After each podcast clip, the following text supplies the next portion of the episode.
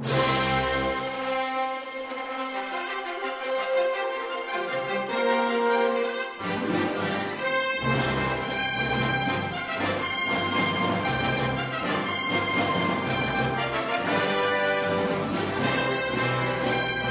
Primera Orden impera.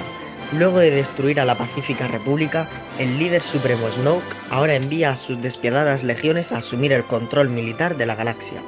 Solo la general Leia Organa y su grupo de combatientes de la Resistencia se oponen a la creciente tiranía. Convencidos de que el maestro Jedi, Luke Skywalker, regresará y restaurará la chispa de esperanza en la lucha. Pero la Resistencia ha sido expuesta, Mientras la Primera Orden se dirige hacia la base rebelde, los héroes organizan un desesperado escape.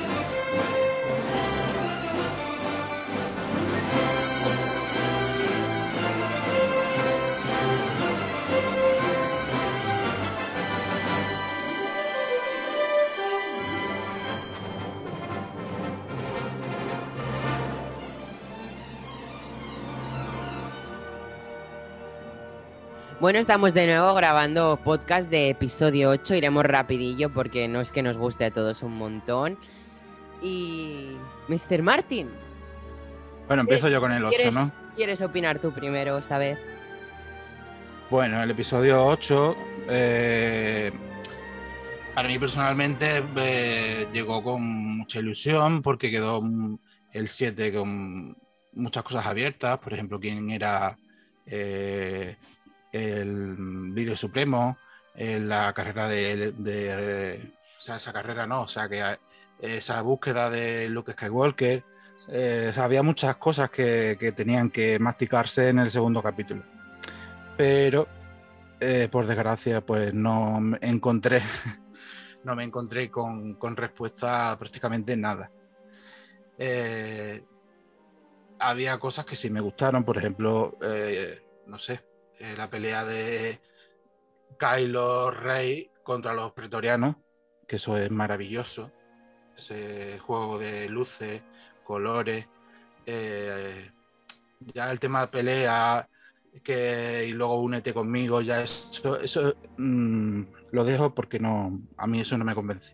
Pero el, el tema de luces y de colores y eso, ahí sí que lo hizo muy bien. De hecho, eh, también lo hizo en la nave de, no sé qué cargo tenía, de, la primera orden, que se va la luz y está todo como en, rojo, con luz roja, y eh, creando un ambiente como así como muy trágico. Y, también utiliza el rojo en, la sal de, de la arena de Crate, de aquel planeta helado. Y, y bueno, luego sale que, claro, luego aparece la famosa escena de Leia volando, que te estropea casi todo. Eh, se cargan a- al líder supremo, se cargan al personaje de Maz Kanata, eh, tan prometedor en la primera película. Entonces, No, Maz Kanata no muere si aparece en episodio 9. no, pero se lo cargan porque la primera película eh, aparece como que, no sé, iba a ser un personaje importante. Ah, que se lo aparece- cargan de arruinar la- eh, el personaje, Claro, no de ver, matarlo. Claro, aparece de repente ahí en una batalla, en una nave, y ya está, no aparece más. Es lo único que aparece. Aparte que, la, que la- el 80% de la película es eh, eh, una persecución. O sea, eh, una nave de, de la primera orden persiguiendo a una nave de, de la resistencia. Quitando aparte el, el tema de Canto Byte, del casino. Que eso es otra. Uf, Eh, anunciaron a bombo y platillo eh, que venía Benicio del Toro y al final, si no llega a aparecer, no llega a pasar nada. O sea que la película deja bastante que desear. Bastante, bastante que desear. Se podía haber rodado de otra manera, quizás, con, con las mismas intenciones, pero no sé, está muy falta de todo. De hecho, yo creo que es la primera película de Star Wars en la que no se dice eh, tengo un mal presentimiento. Entonces, no sé, la película está muy carente. Para mí, un 5 y por que sale Leia y, porque sigue apareciendo Kylo y, poco más, ¿eh? Un aprobado justo. Jero, ¿quieres continuar? Mira, voy a, decir poco de esta película y mucho. Poco y mucho porque eh, mm, sabiendo de primeras que es la película más criticada del universo de Star Wars, al igual que la película más larga en su, en su metraje, pasa de los 150 minutos, creo, mm. recordar. Es una película que es muy odiada. Y yo creo que eh, gran parte de culpa de que esta película fuese muy odiada la tuvo JJ Abras. Lo de JJ lo digo en castellano. y todo porque tuvo una pataleta, yo creo que bastante importante, de que no le dejaron hacer la película, según decía él, que él quería. Donde tuviese incluso más de tres horas creía que debería ser una película la más grande de toda la galaxia para poder ser él el que comandara la nave a partir de ahora y el único que, que salvase la franquicia.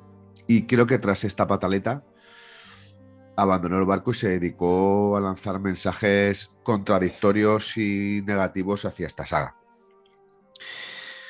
Eh, ya de primeras, cuando te encuentras con una película con ese tipo de problemas, pues eh, es difícil poder dirigirla. Y es difícil poder llevar un proyecto tan grande como Star Wars. Si aparte de esto le incluimos a que, eh, a que esta película ha sido la primera película de Star Wars que se la ha tachado de feminista, y le juntamos con todas las escenas donde las mujeres tienen un gran protagonismo, sobre todo de salvación para el resto del equipo, pues tenemos un cóctel Molotov, seguramente, eh, que va en contra de, muchas de las personas fanáticas o fans de Star Wars.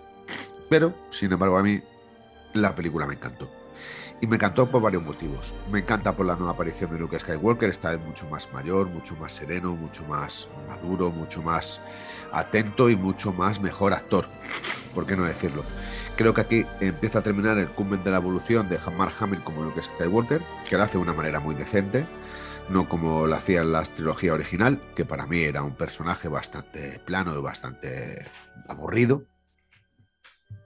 Eh, me gusta porque eh, la trama lleva una evolución también del personaje de Kylo Ren, porque Kylo Ren se mueve en el alambre entre el lado oscuro y la luz eh, porque tiene una escena donde hay una batalla de sables, que es donde eliminan a Snoke, eh, tanto Kylo como Rey, porque eh, al final terminan uniéndose para poder combatir a esa persona astuta y maligna, tan astuta y maligna casi como el emperador, y nos recuerda a una de las mayores o grandes películas, cualquiera que sea, musicales de, de Hollywood de esos años 70, 80, 60 incluso con ese fondo rojo tan llamativo, tan espectacular, esa coreografía tan sumamente rica en, luz y, emociones.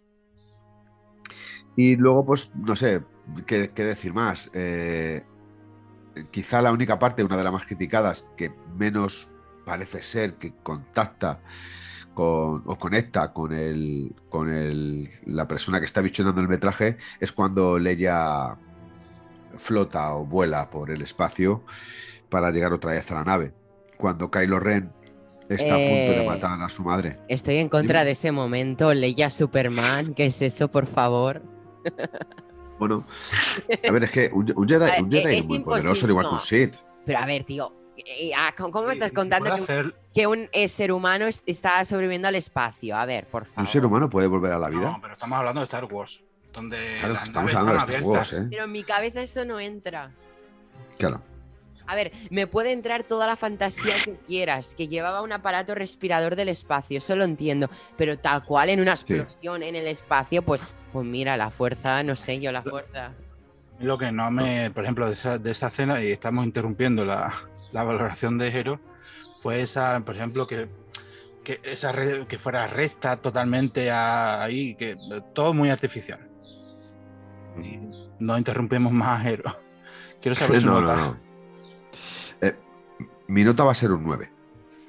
Porque yo he de reconocer que a mí esta película me gusta. Me gusta por la evolución de los personajes. Me gusta por la nueva aparición de Mark Hamill como Luke Skywalker, esta vez mucho más sereno.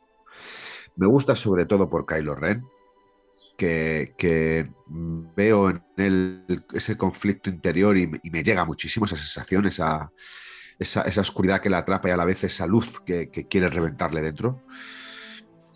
Y me, y me, gusta porque después de lo que dijo JJ Abrams, de que no podría ser una gran película si él no, estu si él no estuviese, creo algo así dijo o algo así decían que decía.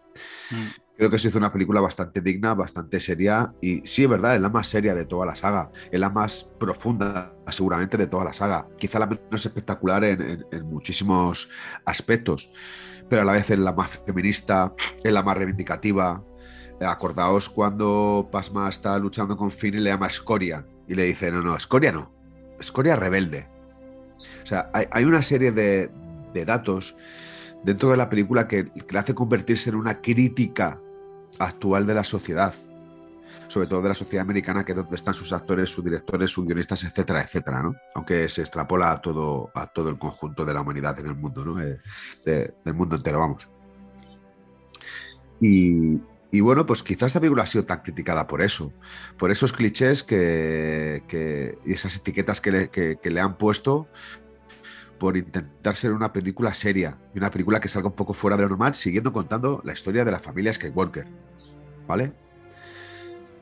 Bueno, eh, es difícil defender algo así cuando todo el mundo está en contra, pero yo lo seguiré haciendo. Yo soy un enamorado de las, de las secuelas. Creo que cierra bien el círculo. Creo que datos como estos engrandece mucho más a, a, la saga de Star Wars y creo que necesitamos más películas así para demostrar al mundo de que otro, otro tipo de personas y otro tipo de mundo es posible. Ya está. Eh, D'acord, eh, si os parece, doy mi valoración antes de pasar ah, al debate. Verdad, te toca, te toca. Ya iba a coger la metralleta. Vale. Sí, sí, sí, luego, luego, os dejo hacer la mata. Estaba, vamos. Yo, es que sinceramente, esta película eh, Canto Bay es el planeta, si no me equivoco. ¿Lo he hecho bien? Sí. Vale, es una copia de, de Dubai Las Vegas. eh, sí. Ya lo dice hasta el nombre. Bueno, el planeta eh, es Cantonica. Canto Bay es el casino. Después los Fatirs, después la queridísima Rose. Es ironía, por, por cierto. En fin, esta película es que no tengo nada más que decir con decir, con decir que mi nota es un 5. Solo me gusta el planeta que a un principio parece nieve, pero luego ves que es rojo y es sal. Eso es lo único que vale la pena. Y en imágenes, o sea, un 5 por no dar un 4. Y ya está, esa es mi valoración. Os dejo matar. Pues yo, a ver, no la suspendo, le doy un 5 como tú. Evidentemente tampoco la voy a suspender. Pero a ver, por ejemplo, de Hero, te pregunto. Eh, Luke Skywalker lanzando su sable luz. ¿No te dolió eso? O sea, bueno. eh, que un director, que un director le den eh, tal responsabilidad y ves a Luke Skywalker lanzando algo tan sagrado como es el sable láser, que a la vez perteneció a su padre, y lo, lo ves que, a Rey, que en la primera película se, se, basa todo en la búsqueda de, de, de, de, Luke Skywalker y de repente coge y lo lanza ahí al, al vacío. Es que, eh, pero escucha Martín, tenemos que, tenemos que entender un poco el contexto. O sea, para poder, eh, para poder, para poder entender por qué Luke lanza el sable láser al vacío, hay, sí. que, hay que fijarse muy bien en la historia suya de Pero su padre, historia, la suya si no, si y, la, no y la, tiene... de Kylo. Él, él, él, a ver, no es que él reniegue realmente de, de ser un Jedi. Él lo que reniega. Que no, si ya él dice. No, no, no, no, no. Él reniega de volver. Tiene que acabar. Claro. ¿Pero lo, por qué? Lo, lo, repiten dos o tres veces en la película. Sí, pero ¿por qué? Él reniega de nuevo a ser un maestro.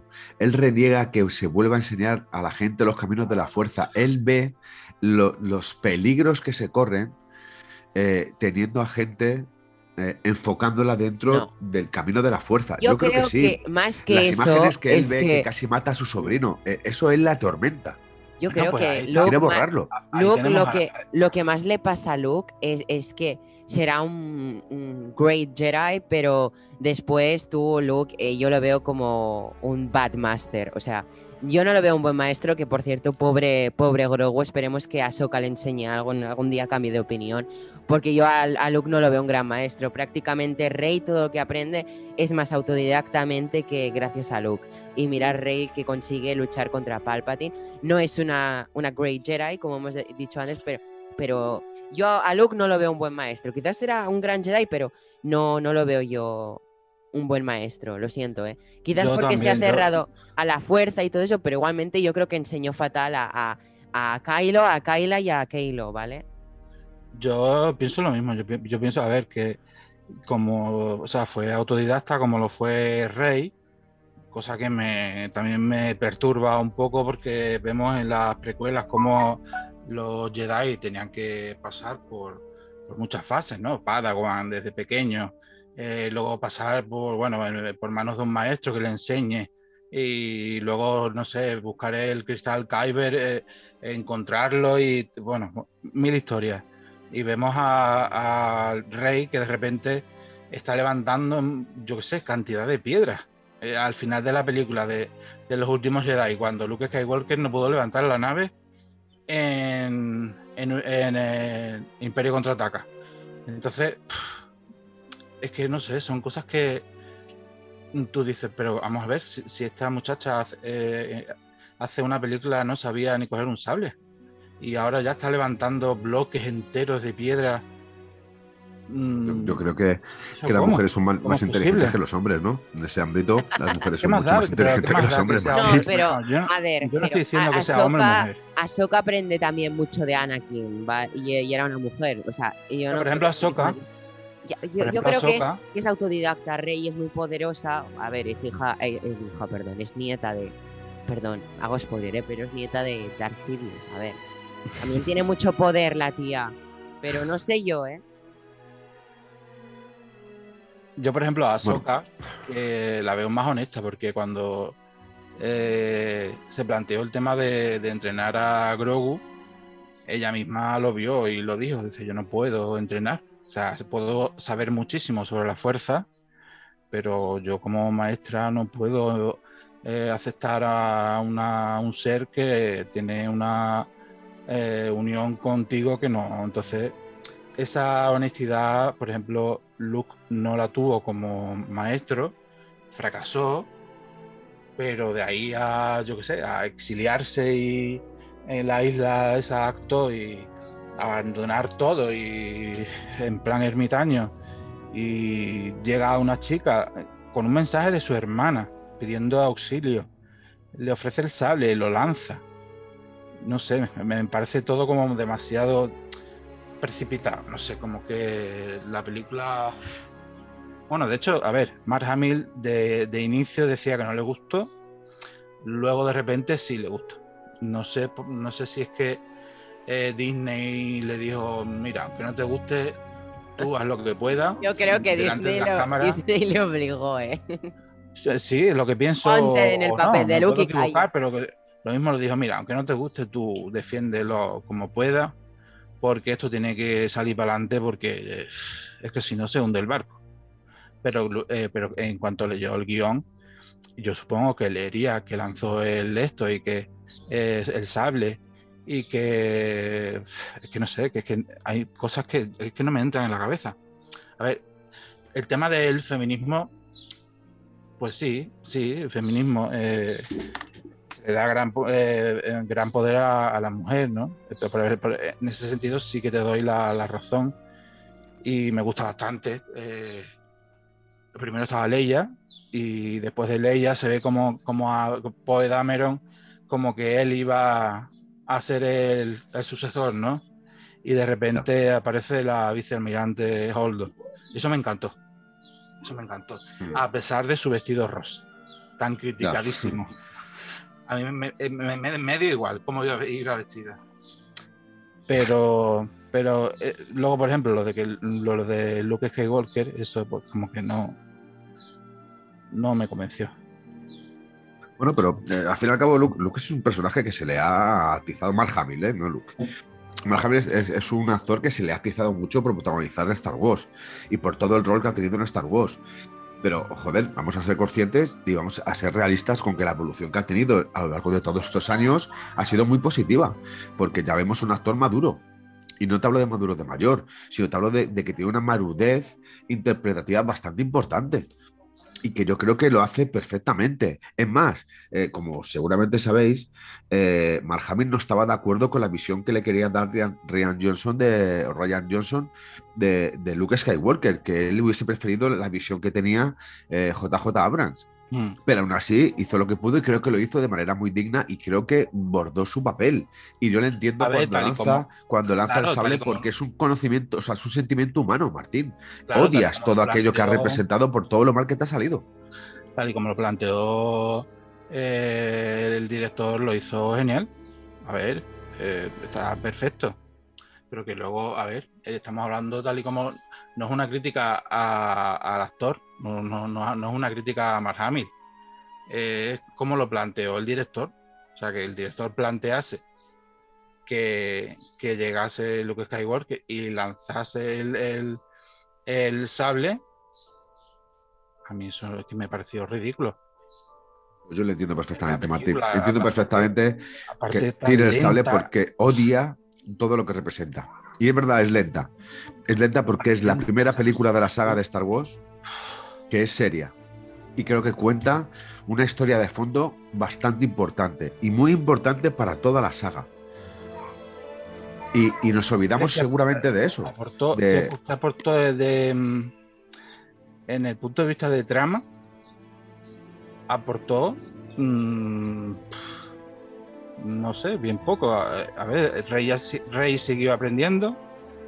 Vimos a Luke Skywalker como renegado de la fuerza pero que al final hizo un esfuerzo sobrehumano para mm, y vemos y vimos todo el poder que tuvo que tenía Luke Skywalker que era, que era inmenso porque desde Acto hasta Great eh, se trasladó en forma bueno como se llame no y se presentó delante de Kylo que no estaba delante de él o sea que eso tenía un, un poder inmenso Luke, Luke Skywalker y, y bueno sí eso está o sea, que no, que no todo, todo es, es- es malo, ¿no?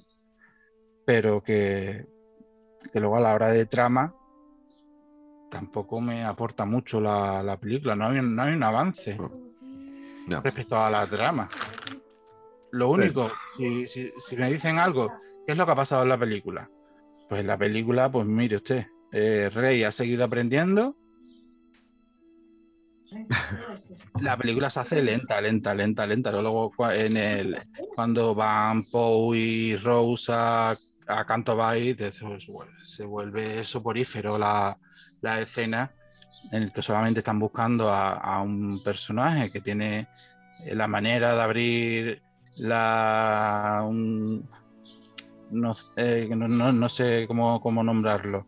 Bueno, la manera de, conseguir abrir una caja de, de- de tal, de un sensor para desactivar el, el, el esto para que no se eh, para que no entre en el en el no me sale la palabra en la velocidad de la luz bueno pues había un personaje en Canto Bight que lo podía hacer solo eso.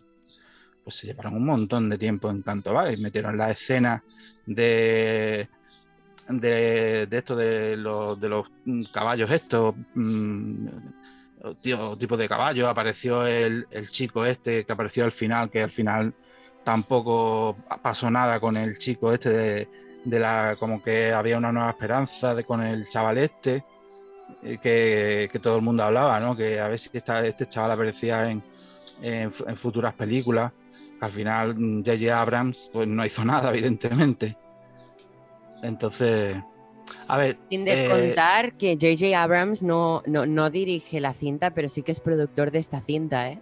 claro Sí, sí. a ver Me parece muy raro, po- porque ser, es que no entiendo, o sea, es que son gilipollas. Yo, yo particularmente, a mí me dicen, eh, rehacemos la película, descanonizamos la película, tal, yo no. La película ya está hecha, la película eh, tal cual es como la tenemos que, que aceptar. A mí la película hay cosas que no me gustan, pero hay cosas que sí me gustan. No, la peli ya está hecha, o sea, no se puede descanonizar todo la porque la, vida. peli no se va a olvidar de un día para Eso otro. Ver, es hay- imposible olvidar una película de- vista. Ese sector de fans que dice que hay que descanonizarlo y que no. Por suerte no No, está no, aquí Roger. Esto no se puede descanonizar. Una cosa que ya está hecha, eso no se puede hacer. Roger quiere puede. descanonizarla. Y la película tiene cosas, mm, a ver, que yo porque estoy así, eh, porque has tenido una intervención que has nombrado varias cosas, pero bueno, también tiene sus cosas buenas. Estamos hablando de la pelea de- con los pretorianos, que yo esa escena la habré visto, bueno, tropecientas veces. A mí lo- los guardias pretorianos me, parecen espectaculares. Eh, la arena de, roja de- del planeta helado de Great me parece espectacular. El, juego de luces, las naves esas eh, del Pleistoceno, bueno, que, solo andaban eh, con media rueda, que iban moviendo la arena, esa escena me parece espectacular. O sea, me parece espectacular. O sea, que tiene cosas que, el director, eh, bueno, sacó muy bien provecho de la película. Y, y de hecho, bueno, aparece eh, lo- las primeras escenas, ¿no? La esa esa, eh, lucha espacial, esa pelea espacial, donde los bombarderos están intentando destruir el superdestructor de la primera orden. Eso me parece también, a ver, eh, espectacular. Duró un poco más de la cuenta, quizás, pero bueno. O sea, que hay cosas salvables de la película. Hay cosas que me gustan de la película. Por eso yo no, no destierro la película, yo no, no, no aparto la película, yo no descanonizo la película. Por supuesto que no. Así que Bueno. yo tan radical no soy. Jeeves, Jeeves, ¿quieres continuar? Sí. Bueno, Venga, Eh, a, reba- a eh, rebatir. Es que, eh, a ver, es, es- es que es muy difícil rebatir un- algo que, que está muy candente dentro de todos los fanáticos o fans de Star Wars, ¿no? Dentro de esa sociedad a la cual yo pertenezco. Es, es muy difícil rebatirlo. Yo es que veo una película quizá totalmente diferente al resto de la humanidad. Eh, bueno, he conocido personas que también le gusta mucho. Y, y aunque haya aspectos de la película que te puedan, pues, no sé, dices, uff, está muy cogido con pinzas, como el- la escena donde Leia vuela por el espacio. Bueno, pero puede tener el significado de que esa, ese poder de la fuerza que tiene le ha hecho hacer eso. No olvidemos que Qui-Gon Jinn es capaz de volver de la muerte, como así le comenta Yoda a Obi-Wan en, al final del episodio 3. Bueno, volver de la muerte o. o- Yo, verá, fantasma de la Vuelve de la muerte, vuelve de la muerte, realmente vuelve de la muerte. Qui-Gon Jinn muere. Además, Qui-Gon Jinn es uno de los pocos maestros Jedi que conoce el camino para volver a la vida después de morir. Bueno, pero, pero a ver, que eso, es- eso, eso es otro, otro tema y otro, otro, otro día, si queréis, lo podemos hablar. Eso tendría que Pero haber que- hablado en el pasado. Pero que esta película eh, creo que aporta cosas suficientemente buenas como para poder decir que es una buena película, que a lo mejor no es la mejor película de Star Wars. Yo no estoy diciendo eso. Para mí la mejor película de Star Wars sigue siendo El Imperio contraataca y es la película más imitada del cine. De, toda la historia del cine, pero no solamente por Star Wars, la propia Star Wars imita al Imperio contraataca, sino por otras sagas y por otras películas de, de- diferente índole que no es la ciencia ficción. Lo que pasa que, bueno, esta, esta película aporta el regreso de Luke, aporta cómo reniega, que yo lo entiendo así, de- de todo, de todo lo que es el mundo Jedi y de todo lo que es el mundo de la fuerza, por ese conflicto interno que tiene, casi al matar a su sobrino. Eh, y que eso ha propiciado de que eh, un Jedi vuelva otra vez al lado oscuro, eso lo hace renegar de todo lo que significa ser un Jedi. Y es para mí es perfectamente entendible. Él quiere que se acabe todo esto. Él al final se da cuenta, él es el primero que se da cuenta de que eh, el conflicto entre Jedi y Sith, el conflicto de la galaxia, no solamente la culpa la tienen los Sith, sino también los Jedi. Porque recordemos que el Consejo Jedi, que es lo que vengo repitiendo desde el principio del podcast, es una de las mayores sectas y el mayor cáncer político que hay en el universo dentro del mundo de Star Wars.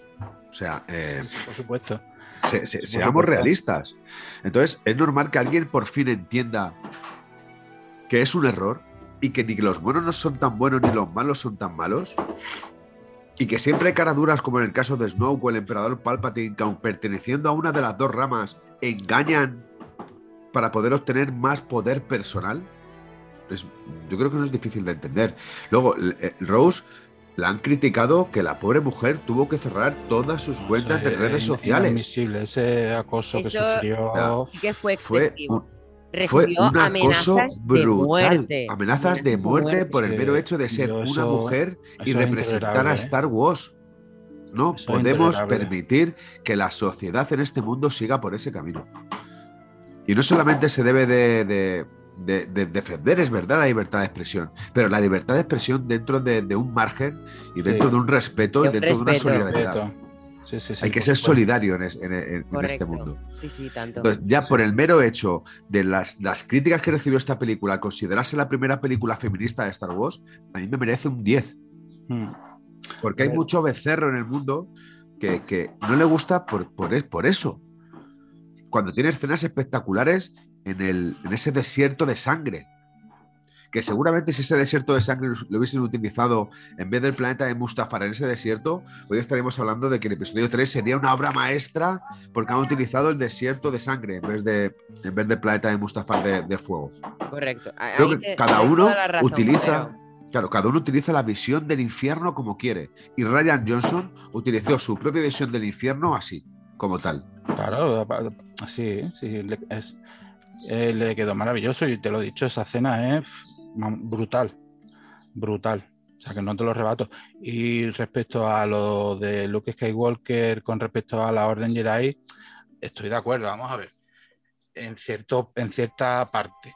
Esa arrogancia de los Jedi como poseedores de la fuerza eh, a nivel de fuerza en el lado luminoso, eh, quizás es lo que Luke Skywalker está diciendo o, o es el mensaje que quiere lanzar, ¿no? Como que, que no que la fuerza está la fuerza viva están en todos sitios, ¿no? Que, y que, que, que han sido la orden y, y todos los Jedi a, a posteriori y, y con anterioridad, porque allí hay manuscritos de bueno de los primeros tiempos, ¿no? Eh, siempre ha sido muy arrogante y es cierto. La orden siempre ha sido muy arrogante. De hecho, fue tan arrogante la orden que no quiso ver en las precuelas, se vio claramente. Y eso fue algo que yo cri- critiqué en su momento, que no se daba cuenta que tenía el mal delante de las narices, porque era muy arrogante. Y el más arrogante de todos, y, ahí- no está Roger hoy delante, es Yoda. Muy arrogante. Porque cre- se pensaba eh, poseedor de la fuerza, eh, que se iba, que notaba todo, que y no es así, no es así. La fuerza está en todas partes. Entonces, en ese sentido, sí, sí que lo Está entiendo. claro. Entiendo No el mensaje que quería lanzar Ryan Johnson, eh, aportándole ese rol a, a Luke. En ese sentido, sí, sí lo entiendo. Que de hecho luego lo, le- lo cambió porque se dio cuenta que tenía que aportar algo Luke y se enfrentó al final, se enfrentó a su sobrino porque se dio cuenta que lo necesitaban. Eh, hizo ese poder sobrehumano que, que acabó llevándoselo bueno, acabó muriéndose y, y- y tal, con ese esfuerzo en el que, bueno, ya lo has dicho, ¿no? Apareció de repente en Crate, que eh, estuvo hablando hasta con su hermana y su hermana se dio cuenta que no era él, aunque no, no- no lo dijo, pero se dio cuenta que no era él físicamente y, y su sobrino pensó que era él y se enfrentó a él. Pero ya ves, estaba en, en- en acto, sentado en una piedra y estaba, estaba pues eso, como meditando y, y pensando que estaba en, en, en ese país de, de sal. O sea que era súper poderoso Luke Skywalker. Sí, sí. Sí, sí, sí. Es que, el- a ver, lo lleva, yo creo que lo llevan los genes. Hmm. Es, es hijo de. O sea, Sí, sí. eh, no, no nos olvidemos. Yo creo que es escena- algo tan sumamente importante, igual que Kylo, lo llevan los genes. Es nieto de, Claro. e hijo de. O sea, cuidado. Esa escena en la que Luke se fue y se queda el, eh, la capa, el- la túnica ahí como moviéndose con el viento, eso fue uf, tremendo, ¿eh? A mí, A mí me emocionó esa parte. A mí esa escena en la que se fue Luke, no sé, quizás todas las escenas en las que, yo qué sé, se, van los, los, grandes, como Yoda cuando se fue, o eso fue Han Solo, por cierto, o Leia, aunque sea de otra película, pero bueno. Eh, espectacular. En esta película se me pone en esta película se me pone la piel de gallina, de, gallina en la recta final. Eh, ahí lo de admitir, y quizás ahora que lo he recordado, si me permitís, voy a, voy a ser la primera vez que modifique mi nota, ¿de acuerdo? Si os parece. Sí, sí. Eh, totalmente libre. Yo le voy a dar un 7 porque recuerdo que a mí, se, mm, o sea, es que se me pone la piel de gallina de gallina y noto como como, no sé, una sensación guay en ese, eh, la recta final cuando Rey levanta todas las piedras para que escapen de la cueva. Eh, me parece un momento épico, seguidamente de la muerte de Luke Skywalker, que es un momento para llorar prácticamente. El otro día, lo he dicho antes de empezar el podcast, el otro día vi esa escena y, y he de admitir que lloré, a ver, las cosas como son. Una escena también que a mí me conmovió muchísimo fue la escena donde Kylo Ren está frente a, frente a esa puerta metálica enorme en Crate y se encuentra a, Luke Skywalker uh, y ordena el disparo. Es, esa recta final, brutal. Sí, ordena disparar y, se nota la rabia que, tiene, ese odio tan grande, le está consumiendo el lado oscuro. Y dispara, y dispara, y dispara, y hasta que ya el general Hux dice, mm, ya está muerto, creo. Hux le dice, para, y Hux, recibe una orden. Normal que, luego traicione la primera orden. pero, pero me resultó, aunque, aunque fue un toque de humor el, el, lo, que dijo Hux, eh, lo que precedía, que era ese odio tan grande que tenía eh, eh, Kylo Ren hacia, hacia su tío, Luke Skywalker, a mí me, pareció conmovedor. O sea, que es algo positivo también de la película. Eh, Estamos hablando de algo de, del lado oscuro, pero me pareció súper. Sí. No, perdón, Martín. Cuando acabes me dices perdón, ¿eh? No, ya, ya, ya. ¿Ya? Sí, sí. Vale, más que nada es si queréis llegar ya a la recta final de este podcast hablando sobre esta película. Ya habremos hecho dos sesiones, si os parece. Martín, ¿quieres ir despidiendo tú primero? Sí, nada, bueno, decir que hablando de esta película que tiene sus cosillas, bueno, pero que al final eh, yo la compro. Yo no, vendo ninguna película de, o sea, no dejo ninguna película atrás de Star Wars. Puede que me gusta más o menos, pero bueno, todas, todas aprueban.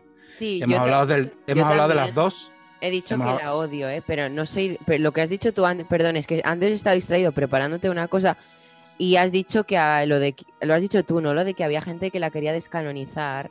sí, ahí ven, exacto. Eh, sí, sí, pues lo que yo quería decir era que no soy del team, como ya habéis visto antes, que no me gusta esta peli. Soy del team que no le gusta, ¿vale? No me gusta esta peli pero es Star Wars. Pero no soy del equipo que la quiere descanonizar, porque como he dicho, no, yo tampoco. No se puede descanonizar una peli no porque no, no, porque a cuatro mongolos no les gusta, pues y digan, eh, hay que descanonizarla, pues me da igual que hagáis firmas por internet, que no sé qué, pues no, ya está hecho. es como si no te gusta de, Mandalorian y pides que se descanonice, pues no, si ya está hecho está hecho y ya está.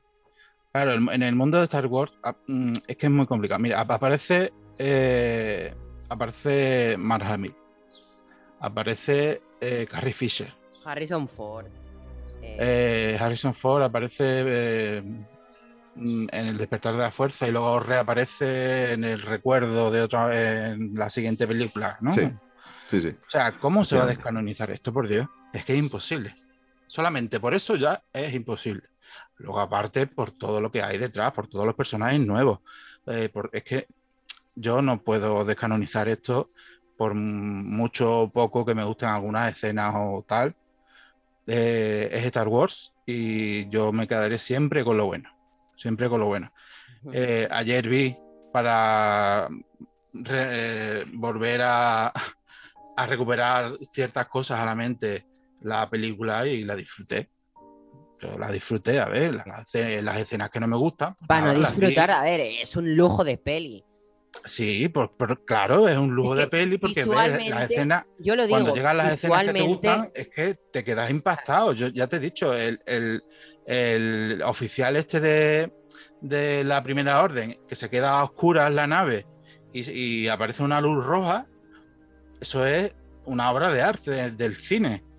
De, de la misma manera, es claro, hay que decir que, que las secuelas serán en calidad de, de guion, de script y todo lo que digas, eso son muy malas. A ver, una- unos agujeros de guion, no sé qué. Pero visualmente es preciosa, o sea, unos planos, unos efectos que Lucas no nos pudo dar por la época en la que se creó Star Wars, porque no estaba tan eh, desarrollada la tecnología. Lucas no nos pudo dar eso, le hubiera gustado dárnoslo. Y quizás tenemos un poco más amplia la visión y la calidad con la, quería, con la que Lucas quería que viéramos. Ya lo, ya lo consiguió hacer una nitidez, una mejora en las precuelas, que eso está muy bien. A ver, ya la batalla de Mustafar brutal. Pero sí que aquí vemos una mejor calidad y eso es quizás lo que me atrapa, que hay muy buena calidad. Si miráis, eh, El despertar de la fuerza tiene una calidad de imagen, Los últimos Jedi tiene otra, pero mañana nos vemos hablando, bueno, vosotros escucharéis este podcast seguramente sobre el 24 de abril, por ahí creo Oh. que era. Eh, lo estaréis escuchando, no sé. Episodio 9 ya tiene una, una calidad de imagen, planos. O sea, yo creo que de las secuelas es la mejor película y la de mejor calidad. O sea, es que es increíble. Tanto Rock One también. Solo no tiene muy buenos planos, vamos a ser sinceros. Solo tiene un- yo lo que digo de solo es que tiene un buen cast a secas. Eh, pero bueno, eh, hablando de secuelas y de esta nueva era Disney, lo que más me flipa es la calidad, los planos y como ha dicho Martín antes, el plano de, de cuando muere Snow y esa sala roja, la batalla con los guardias pretorianos, me parece una escena be- bellísima, brutal. Y Sí. perdonen por la interrupción, Jero, te dejo que continúes despidiendo el podcast. Ya está, me, me- me he extendido mucho. Nunca suelo extenderme tanto, la verdad, pero No, no nos agradece, Nils. no, has aportado. por un día que me Vamos. extiendo, Se agradece. Bueno, yo os agradezco, primero Neil, te agradezco a ti que hayas vuelto otra vez a contar conmigo y agradezco a Martín que, que- que esté aquí acompañándonos, porque ya forma parte del proyecto, no porque nos acompañe porque sí. Eh, pero, pero sí que os quiero agradecer a los dos que estéis aquí defendiendo a capa y espada vuestro propio punto de vista, ¿no? Hay otros que simplemente no han aparecido porque no sabrían cómo defenderse. Esto es un mensaje para Roger, no sé si lo habéis cogido, si no se lo explico yo. porque la comida a las 7 es Roger, yo una comida a las 7 ya no dura tanto. ¿eh? Ahora lo Mira, yo- veremos. yo Alan Falcon hacer- le damos, ¿eh? Hay que darle con, el, le con escudo. Le, le damos. Martín, le damos Para un- hacer- Para hacer un resumen de, de lo que es, o sea, de, de lo que realmente pienso, de lo que significa eh, esta película dentro del universo Star Wars y para el resto de, de la humanidad dentro del cine, deciros que uno de los personajes más queridos de la saga de Star Wars es Boba Fett. Sí. Eh, pero era más querido desde el inicio de la primera trilogía. Y sin embargo, por ejemplo, a Pasma, a la capitana Pasma, vuelvo a decir, capitana Fasma, capitana, terminado en A, por ser mujer, Buah, se la ha es criticado No, no, esa, esa es porque una, era una un. O sea, completamente desaprovechado Es que y que solo estaba hecho para vender muñecos. yo. Por eh, favor, No, ni para vender altura- muñecos porque tiene un funko de mierda. O sea, eh, Gwendolyn Christie es una mujer que demostró lo que valía en Juego de Tronos. O sea, eh, ella dijo lo que valía y es que a la Capitana Phasma se le podría haber dado más papel en esta película, que no muriera en esta y apareciera en la última. Porque podría haber dado mucho más de sí misma, tanto la actriz como el personaje. Porque ese personaje, cuando, ya habéis visto que se rompe la máscara y se le ve el ojo. Se le tendría que Mm. haber visto la cara. Y, y con sangre y a saco. Pero, Pero, eso no, es diferente. La Pero eso mata. es diferente. O sea, hacen que una se le tenía que haber visto una- al final la cara bueno, y a plan, saco con sangre, pero bueno, estamos en un mundo Disney que ya sabemos cómo es, que donde ese tipo de cosas eh, huyen de ellos, salvo en la última serie de Falcon y el Soldado de Invierno que están metiendo un poquito más de agresividad y de sangre. un poco. Pero un poco bastante para ser Disney. Pero, pero vuelvo a decir lo mismo. O sea, si, si la catadura moral de grandes, de la gran masa de, de personas que critican esta película lo hacen, y no os incluye a vosotros dos, que vosotros ya habéis dicho que estáis totalmente de acuerdo conmigo, Sí. lo hacen eh, por el mero hecho de que haya heroínas en vez de héroes y donde la mujer tenga un papel primordial dentro de la película, sea en el bando malo o sea en el bando bueno, Mm, eh, perdonadme, pero es vergonzoso. Vergonzoso. Y total. mira, voy a hacer, voy a hacer como Neil, voy a cambiar mi valoración de la película. No le voy a dar un 9.25, le voy a dar un 10. Yo Lo he pensado mejor. Yo también y le voy a cambiado dar la valoración. Le di un 5, le voy a dar un 8, fíjate. Venga. Porque arriba. creo que Ay, tiene imágenes. porque me he acordado- me he es- acordado es, de la más primera cana- película que todos cambiamos la nota. Me he acordado de, de más canata, Más canata. que es Lupita Nyong'o, Sí, y sí. desaprovecharon la y desaprovecharon la grandísima Lupita Nyong'o para, Por favor. para un personaje Sí, sí. que lo podrían haber hecho Nuestra- perfectamente con, con ordenador Nuestra wakandiana de confianza. y tanto. Pues Yo solamente, chicos, ya para, yo para terminar, de, agradeceros a vosotros, dar un pequeño recuerdo a la gente que ha faltado hoy, menos a Roger, eh, No, porque hombre. creo que, que ha, sido, ha sido muy cobarde no poder defender todo lo mal que es esta película para él, que realmente no existen dentro de- del universo de Star Wars. Un recuerdo muy grande para nuestras chicas, Raquel, Noemí, etcétera. Y ella, y ya Eh, eh, y, y- Ella. y un beso, y un beso muy fuerte. Julen, que dijiste que ibas a venir Julen, y al final no has venido. Aunque no hayas venido, te quiero. Y bueno, más que nada, eh, Porque este es el camino, no os olvidéis. no- nos despedimos de Conexión Tatooine, desconectamos porque mm, nos vamos a ir a Wakanda. Recordar que en Wakanda acabamos la temporada 1 de Conexión Wakanda. Un éxito después de haber creado Conexión Tatooine. Decidimos ampliar no solo en un, uni- un universo llamado Star Wars, sino en otro universo llamado Marvel. Quisimos ampliar con Wakanda está saliendo bien.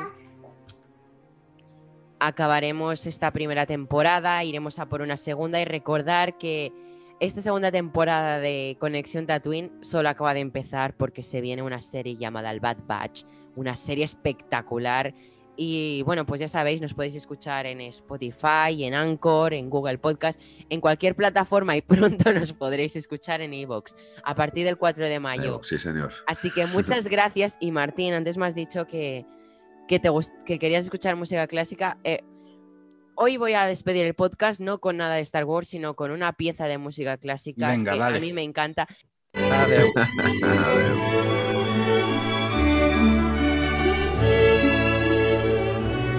Música